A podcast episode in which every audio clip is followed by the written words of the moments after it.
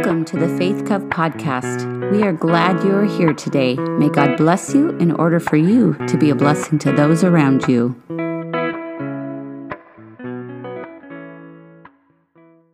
My name is Kurt. I'm one of the pastors here. It is an honor to be with you on this Labor Day weekend and to be back preaching after uh, several weeks off in a row. Uh, the last three weeks, Pastor Jeff led us through a series uh, on uh, life abundant and what it means to uh, live into and live out of the fruit of the Spirit in our lives and how the abundance of living comes from our connection uh, through Christ and His Spirit at work in our lives. Before that, we were also uh, doing three weeks in our uh, recurring summer series that we called Amazed, where we're uh, jumping back into different favorite Psalms. And today, because it's not quite fall yet, right? Labor Day weekend is kind of the gateway to the fall season. Uh, we have one more day today where we can jump back into our Amazed series and look at one more Psalm. And today we're going to look at Psalm 63, which has a special place in my heart uh, that I'll be able to talk a little bit more about later today. But before we jump into our series, I just want to mention that even though we don't have kids' worship today and the kids are with us,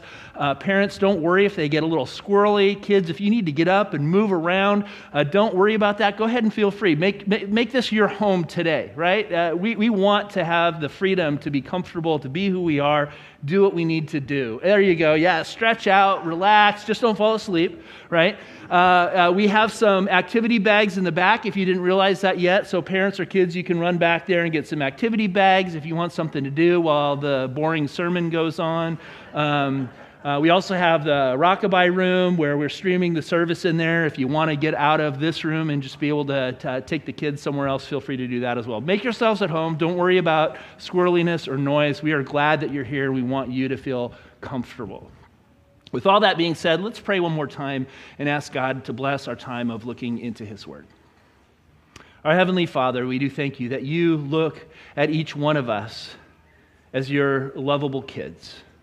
You welcome us with uh, all of our own squirreliness, uh, both physically and spiritually, and you, in your great patience and love, invite us to continue to come and sit at the feet of Jesus, to bask in his love and his presence, and to learn from his spirit. And so this morning, God, we come to you knowing that we need to hear a word from you, a word that touches our lives. And so speak to us through your word and through your spirit.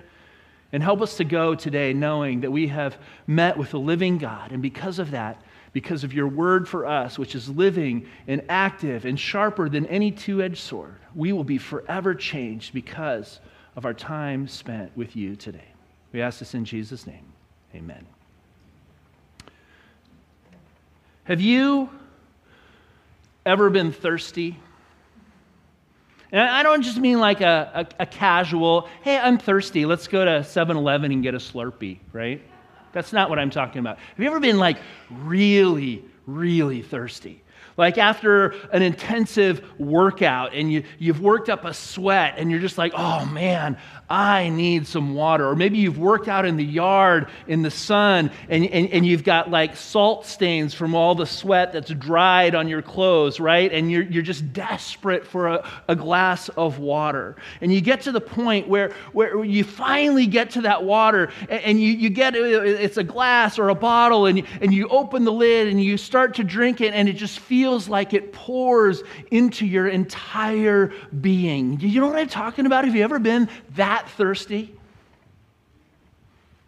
One time, while Tammy and I were working as youth ministry interns at our church in Phoenix, and this was way back before we even started dating, we, we took a group of middle school kids on a week long camping trip to Yosemite National Park.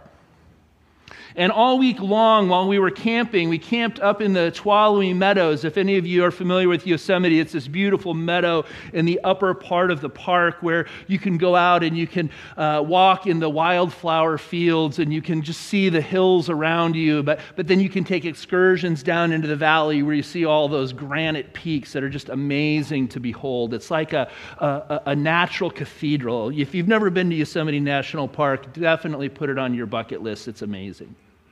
But we practiced all week long with the kids uh, hiking in different places of the park because we wanted to build them up and condition them for the big hike that we were going to take at the end of the week, which was to hike Half Dome. which is one of the most iconic peaks in the park. You, you, have probably seen pictures of it. I probably don't even have to tell you about what it is, but, but the Half Dome hike, if you're not aware, is about a 16 mile round trip hike. It has a 4,800 foot gain in elevation, and it takes about 10 to 12 hours to complete. And we're going to do this with middle school kids. It was a glorious adventure. And, and we got to the top and we had some amazing views and, and, and, and just soaking in the glory of God's creation in that setting was amazing. But we had one slight scare along the way. Because you see, by the time we made it to the top, and you have to climb up, they have these cables on the backside of the, the granite peak that you kind of have to climb up. So at least it's not like you're going to fall off. So there, there's some safety measures there. But we got to the top of the peak, and we're looking at all these views, and all of a sudden we realize we were out of water. And we were only halfway done. We had to go all the way back down the mountain right? So, hiking in the summer heat and at the elevation of 8,800 feet at the peak where we were, everyone was getting thirsty, and as leaders, we're getting worried because we don't know what we're going to do. So we're starting to get desperate for water. And, and, feeling responsible for the welfare of all these kids, we began searching all of our gear to figure out is there anything that we have that might, you know, rescue us from this situation? And because it was an all day hike, we had packed food for lunch to eat along the way, and we had leftover cans of tuna that, lo and behold, were packed in water. desperate times call for desperate measures. So we cracked open those cans of tuna and we were all drinking warm tuna water at the top of Half Dome. right? Cheers is right. It was super gross to drink. But we were super grateful that we actually had water that we could drink to avoid dehydration and to get us down off the mountain. And so on the way back down, we were able to actually filter more water in the Merced River. We had water filtering capabilities, we just hadn't prepared enough to get us to the top of the mountain and back down. And so ultimately, we were able to complete the hike in, safe, in safety. But obviously, it was an experience that none of us will ever forget. Have you ever been thirsty in your life? You see, in Psalm 63, David declares that his need, for God's love and God's power in his life is like a desperate thirst for water in the middle of a desert landscape. In verse 1, it says, well, before verse 1, it says a psalm of David when he was in the desert of Judah. And he starts in verse 1 by saying, You, God, are my God. Earnestly I seek you. I thirst for you. My whole being longs for you in a dry and a parched land where there is no water. Now, some versions that you might be more familiar with say, My soul thirsts for you, my body longs for you in a dry and a weary land where there is no water. You see, David's need here to seek after God also suggests that he is experiencing a time in his life where God seems absent. Have you ever had a, a dry spell in your spiritual life with God? You ever had a time when you've gone to, to the Bible and you've read God's word and it, it just, it's just dry? There's just nothing there. You, you pray and you, you ask for God to speak into your life, but you just don't hear anything. For, for all intents and purposes, it seems like God has disappeared. He's become absent in your life. Have you ever gone through a season like that? I think we all probably have at one point or another. And David here says that he has gone through a season where he feels isolated or separated from God. And yet he recognizes that these feelings of absence and these feelings of isolation in his life are perhaps what it feels like to be desperately thirsty for a drink of water when you're living in a desert landscape. The heading for this psalm says that when David was in the desert in Judah, which most likely pictures the time in David's life, if you know his story, uh, which is captured earlier in the Old Testament, when he was fleeing from King Saul and he found refuge by living in the rugged terrain of the Negev desert for a fairly long period of time. The Negev Desert, I have a, a, map and a, and a picture real quick. I don't know if we can pull those up, but the Negev Desert you can see is that, that southern portion way south of Jerusalem, which is in the northern part, and it's a dry and a barren land. And this is a picture of what one of the valleys in the desert looks like. I mean, if there wasn't a picture of a dry and weary land, I don't know what, what more we could look for than the Negev Desert. And so, out of an experience of uh, spiritual dryness, uh, of isolation, of feeling separated from God, uh, David begins what he calls an earnest search for, for water in a dry and a weary land. Yet, even in the midst of this dry and weary season in his life, he's also declaring that his faith and his hope in God is not wavering. He remains committed to his relationship with God and this ongoing commitment, no matter what the life circumstances are that he's experiencing, is what lays the foundation for his faith and his courage to keep hope alive that God is still there and that God still cares and that God will come through in his way and in his time. And so, this imagery that we're introduced to by David in Psalm 63 allows us to begin to see God both as the water of life that we all need, the one that only satisfies completely, which we also see Jesus talking about later in the New Testament when he meets with the woman at the well, right? And he's also the God who saves his people from all the life threatening circumstances that they find themselves in in this broken and this fallen world. So, whether it's from metaphorical desert seasons in our lives or from enemies that often surround us, either perceived or real, God is real and God cares about your life and God knows what you're going through, even if you're not even able to sense His presence or His love in your life in this moment. See, this faith and this confidence is God is not based on a, a blind faith it's based on David's knowledge and his experience of God's goodness and his faithfulness in the past. If we go on in the psalm in verse 2, he says, I have seen you in the sanctuary and beheld your power and your glory. Because your love is better than life, my lips will glorify you. I will praise you as long as I live, and in your name I will lift up my hands. I will be fully satisfied as with the richest of foods. With singing on my lips, my mouth will praise you.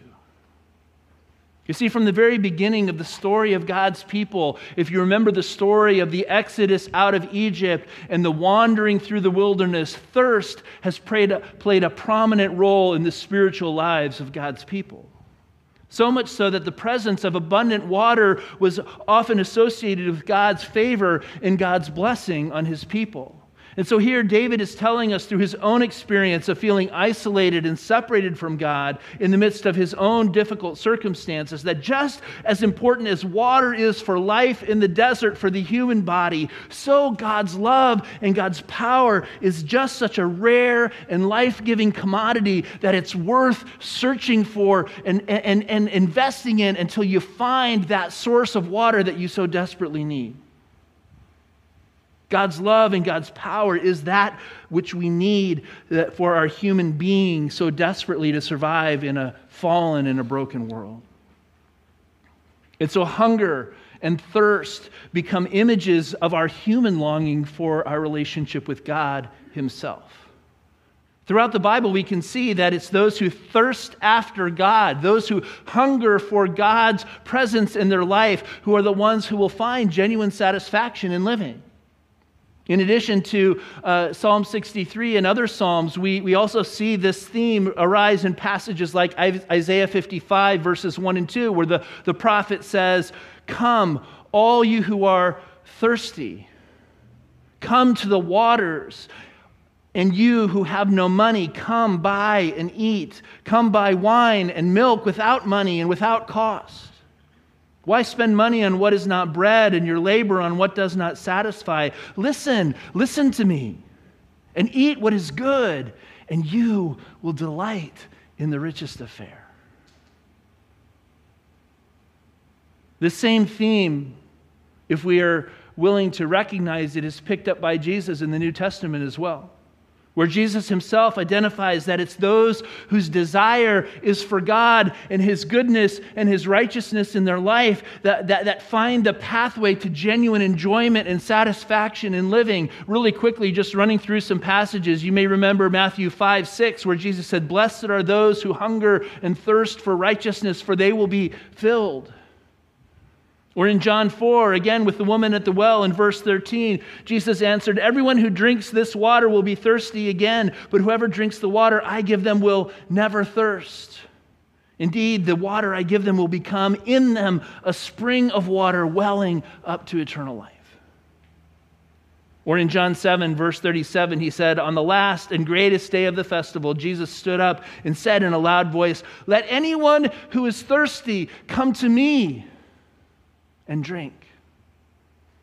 And even in the revelation at the end of time, in Revelation 22 17, it tells us the Spirit and the bride say, Come.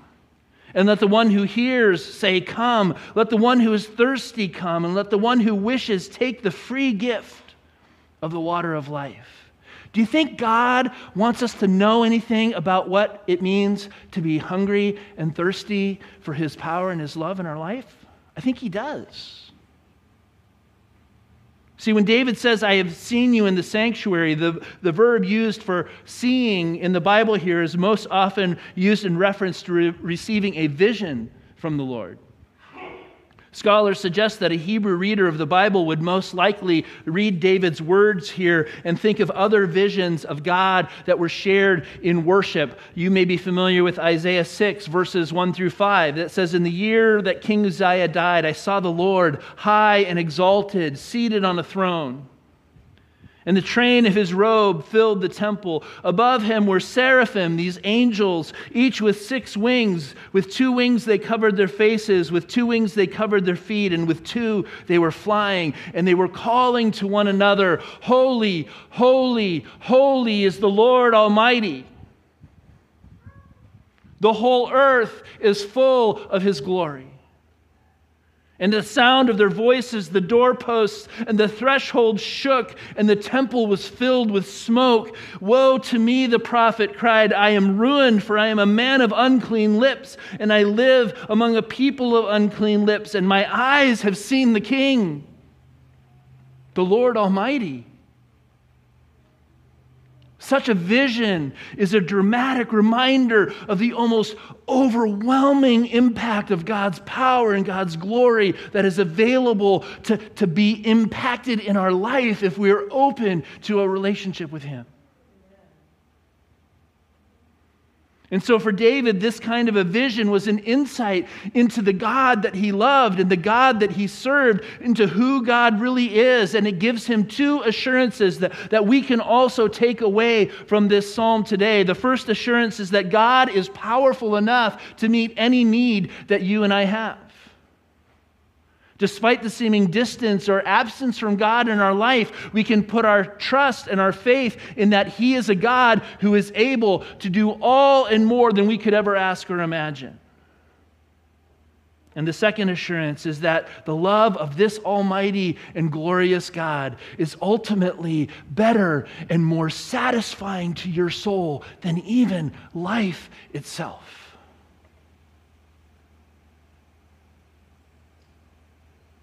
The one gives him hope that God will act, that God will take care of him, that God will show up in the right way at the right time just when he needs him. And he can put his trust and his patience in waiting for God to act because God is wise and loving and knows what's best.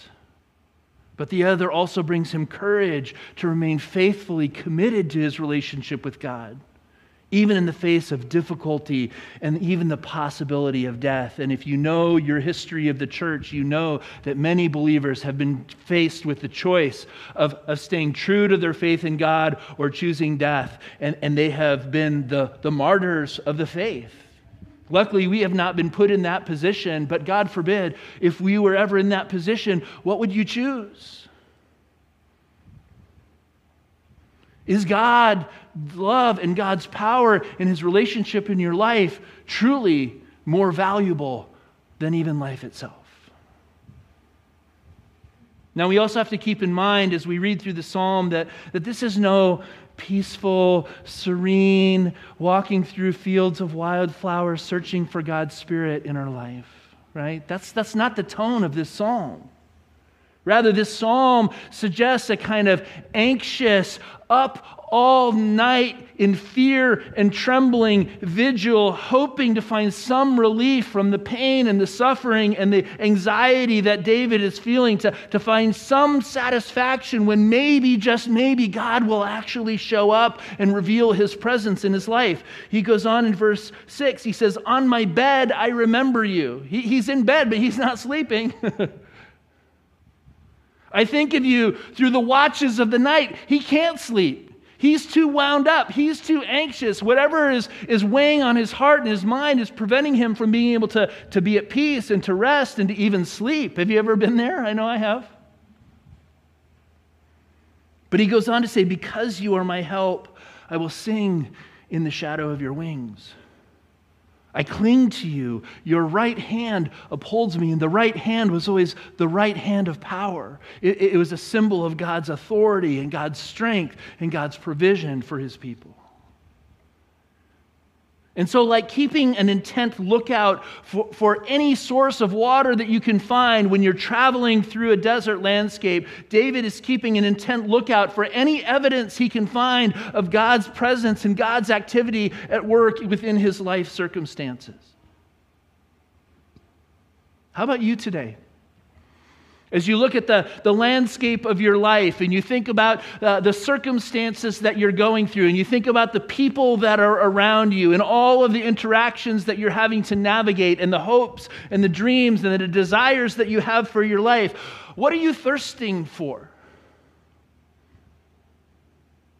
What are you hungering for? And what does it feel like to not currently be satisfied with the life that you have? You see, I know in my life there's been several seasons where I have been overwhelmed by, by the fear and the anxiety and the frustration that life was not going the way that I thought it would go. Life was not happening the way I wanted it to happen. And I wasn't even sure if God was present with me or where to find God or, or how to even get back on track in a, in a sense of a, a spiritual relationship with God. Sometimes I, I, I, was simply feeling so overwhelmed by all the circumstances and not knowing how to necessarily handle them or deal with them that, that God graciously led me to Psalm 63. And through Psalm 63, he, he began to help me to, to reimagine and reconsider all of these feelings that were going on within me. That, that actually these, these, what I perceived as negative feelings, whether they're anxiety or worry or fear or frustration or even anger, were actually signs of my own spiritual dehydration and a lack of God's grace and presence and power in my life. And it wasn't for a lack of his willingness to give me those things, it was a lack of me looking for those things in the right way and in the right place. And so God invited me to see that all of these negative feelings that, that I was feeling, the dissatisfaction that I was carrying, were actually signs of thirst and hunger for Him. And his invitation to me has been and continues to be through these seasons of my life to use these seemingly negative experiences, to take all of these emotions and allow them to drive me back into relationship with him, to earnestly seek him to be the one who can quench that thirst, who can feed that hunger, and can meet that need and allow me to calm down and to ultimately find true peace and satisfaction in my day to day living and life in this world.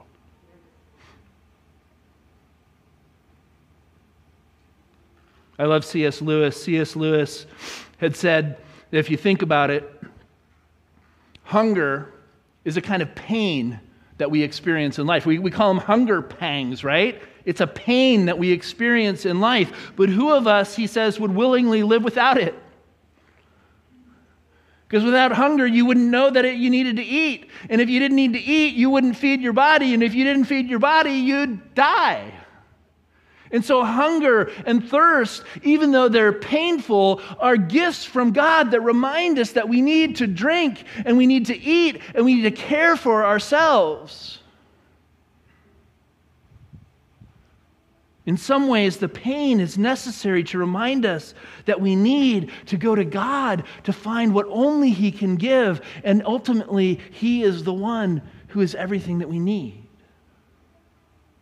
So, similarly, Psalm 63 is reminding us that in our spiritual lives with God, whether we're feeling fe- uh, feelings of fear or anxiety or worry, even feelings of isolation or separation from God, uh, uh, they can be like hunger and thirst that remind us where we need to go to find our true satisfaction and to overcome the spiritual dehydration that we often find ourselves in going through the desert landscape of life in a fallen and a broken world.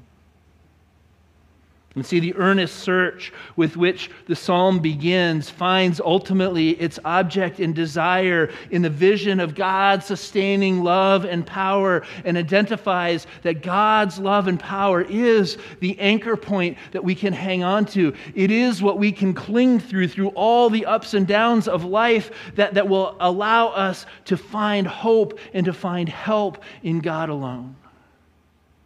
And from this hope in God's power and from the courage in, that we find because of his steadfast and his faithful love, we, we, we find a confidence to trust that God will act in his way and in his time, and that he will deliver us from anything and anyone that seeks to take us down, to destroy us, and to want to work against us. In verse 9, he goes on to say, Those who want to kill me will be destroyed. That's a faith statement right? He's using battle imagery, but he's saying, Those who want to destroy me, those who want to be my enemies, in God's plan, in God's will, will find themselves that they are the ones who are destroyed. They will go down to the depths of the earth or into the grave. They will be given over to the sword. They will become food for jackals. That's kind of gruesome Im- imagery, right? That's warfare imagery. That, if you're an army guy and you die on the battlefield and your body is left there, then it becomes food for the wild animals who come and you know pick at the corpses like Ugh. But, but it, it's jarring imagery that, that wants us to pay attention to the fact that God is saying these are life and death issues, whether you realize it or not. Those who sought to destroy David are the ones who, in a kind of reversal of fortune, find that, that God's goodness and God's righteousness and God's love always works in the favor of those who put their trust in Him. Isn't that what Romans 8 28 tells us, right? God works for the good in all things for those who love him and who are called according to his purposes.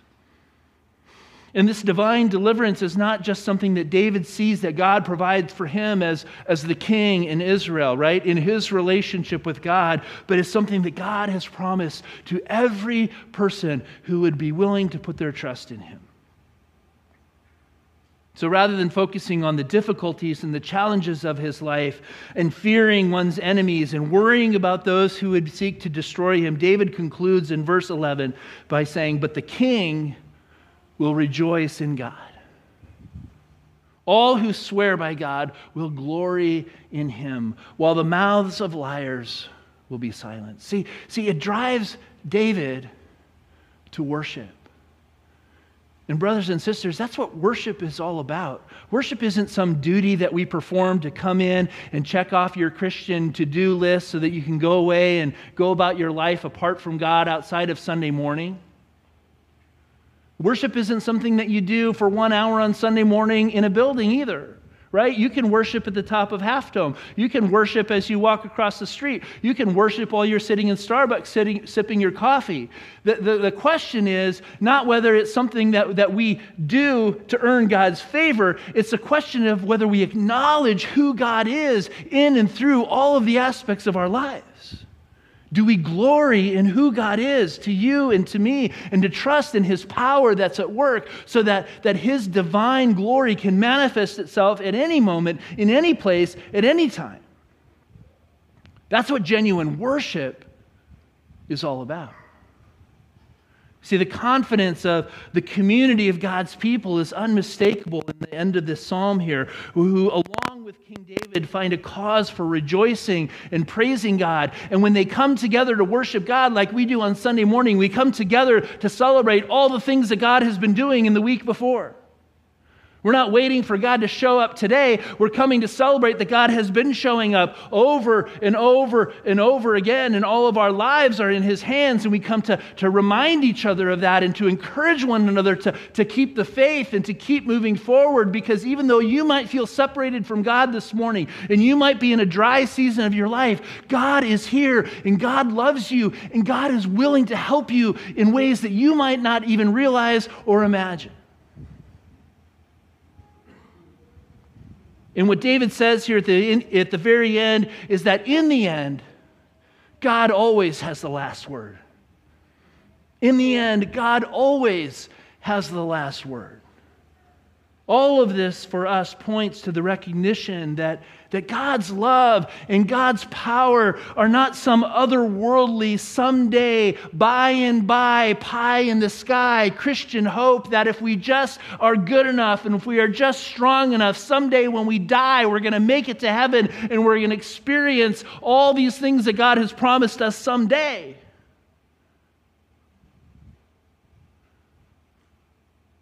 The Bible tells us that because Jesus rose from the grave, gave his life for you, and now sits at the right hand of the Father, God's love and God's power is made present and available for you and for me in every moment, in every day, and in every way. That it's the very food that we need to feed our souls. It's the very water that we drink to quench our spiritual thirst. And, and, it's what allows us to survive and to thrive in everyday living in the desert of this world that we live in.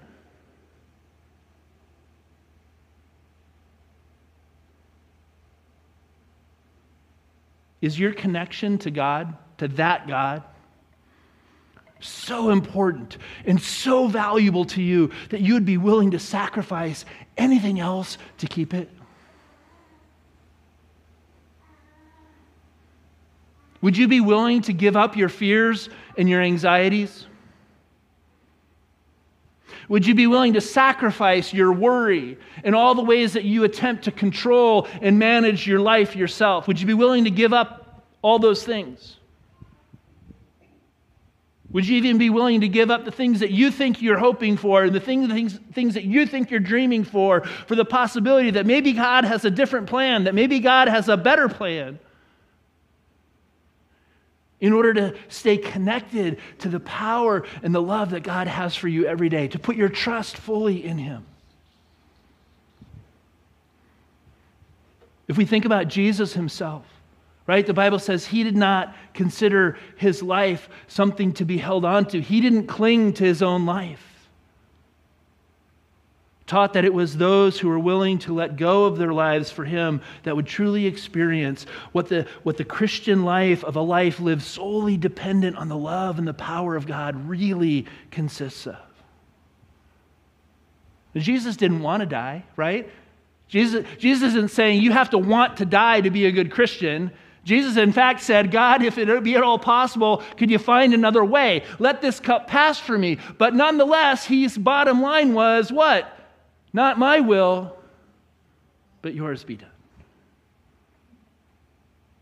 And so we shouldn't be surprised if the Lord allows different tests and trials and challenges to come into our lives in order to help raise up what lies beneath the surface in our hearts because God's desire isn't to punish us, but to bring about those places of brokenness and pain that still need His healing grace and His power to be manifest in our lives. And if we're not willing to experience the, the hunger and the thirst that we need to allow Him to speak into our lives in those places, we may never overcome those broken places this side of heaven.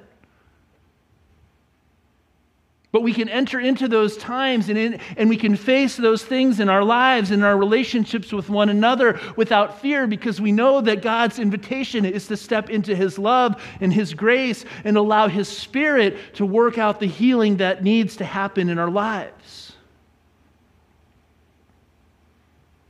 And so, as we come today, as you watch online, maybe as you hear this sermon next week or next month or even next year, because that's the amazing thing about worship today, right? It's all recorded online. And we don't know how God's going to use all this in the future. What are the thoughts in your head?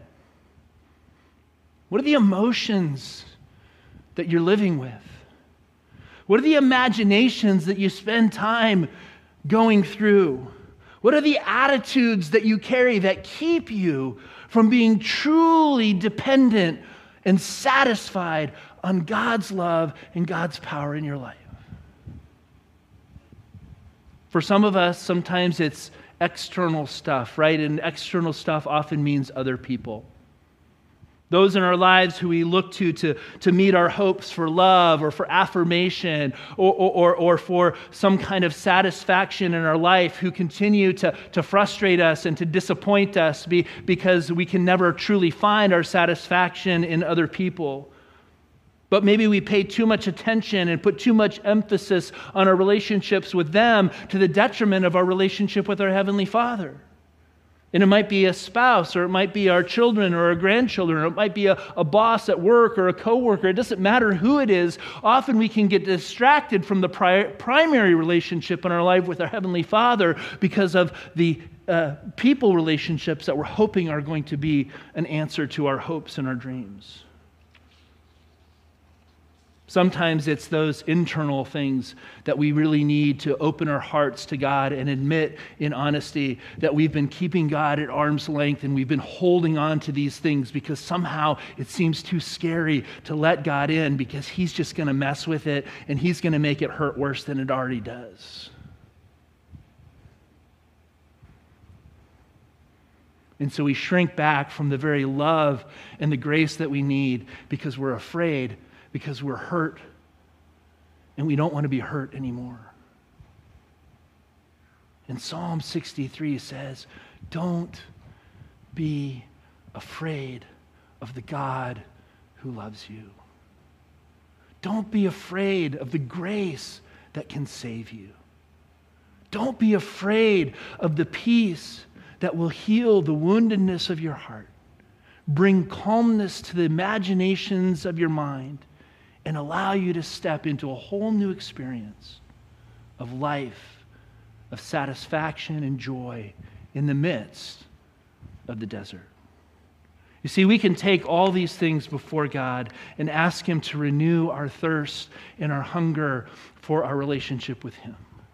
Because when we find our true delight and our satisfaction in God alone, we can then join with David and say, I will be fully satisfied as with the richest of foods. With singing lips, my mouth will praise you. We, we sang in a variety of ways this morning, hallelujah, right? And I always like to, to, to say what hallelujah means because some of us might forget, or maybe you've never known, but it, it's a compound word. Hale means praise. Lu means two, and Yah is the name of God, Yahweh praise to God. When we sing a hallelujah, when we raise a hallelujah, we're singing praise to God. And our praise to God comes out of, of the resources that God pours into us when we rest, recognize how spiritually dehydrated we've become and that we need that desperate, cold glass of water. That if you come to God through His Word and through His Spirit in prayer and through communing with God's people and you pour God's love in, it it pours into your entire being. Drinking in God is like being desperately in search of water when you're dehydrated and parched and in, in, need of that cool drink of water. Are you thirsty this morning? Are you thirsty today? God promises that He will spread His love and His care over you and me. That he will protect you with his power, and that he will surround you with his steadfast love, and that ultimately he will hide you in the very shadow of his wings, which is the place that we all long and need to be. Amen? Let's pray.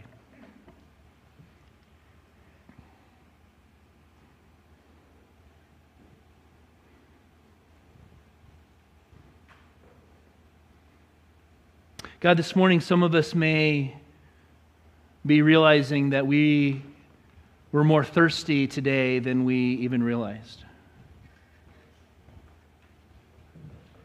And I pray that God, as you reveal to us those places in our hearts and in our minds and in our external world and relationships where we are feeling worry and fear and frustration and anxiety and maybe even feeling overwhelmed, that you would remind us that these are our, thirst and hunger pains for you. And that rather getting distracted and off track and, and, trying to do all the things that will never work, help us to see that these are invitations to, to come back to you, to, to earnestly seek after you and your spirit by, by digging into your word and by, by spending time praying in the spirit and welcoming you into the day to day activities of our lives.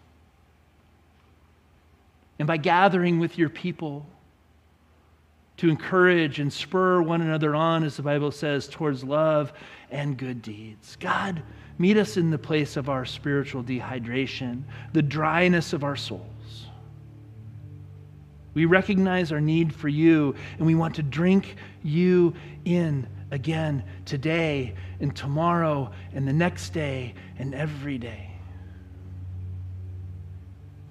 Rain down upon us through your Spirit now. And as we respond in singing, and as we raise a hallelujah, and as we come to you in worship, God, help it not to be a duty that we do just to check it off our list, but help us to truly enter into your presence and into your Spirit, into the throne room of the Lord God Almighty, who is holy, who is holy, who is holy.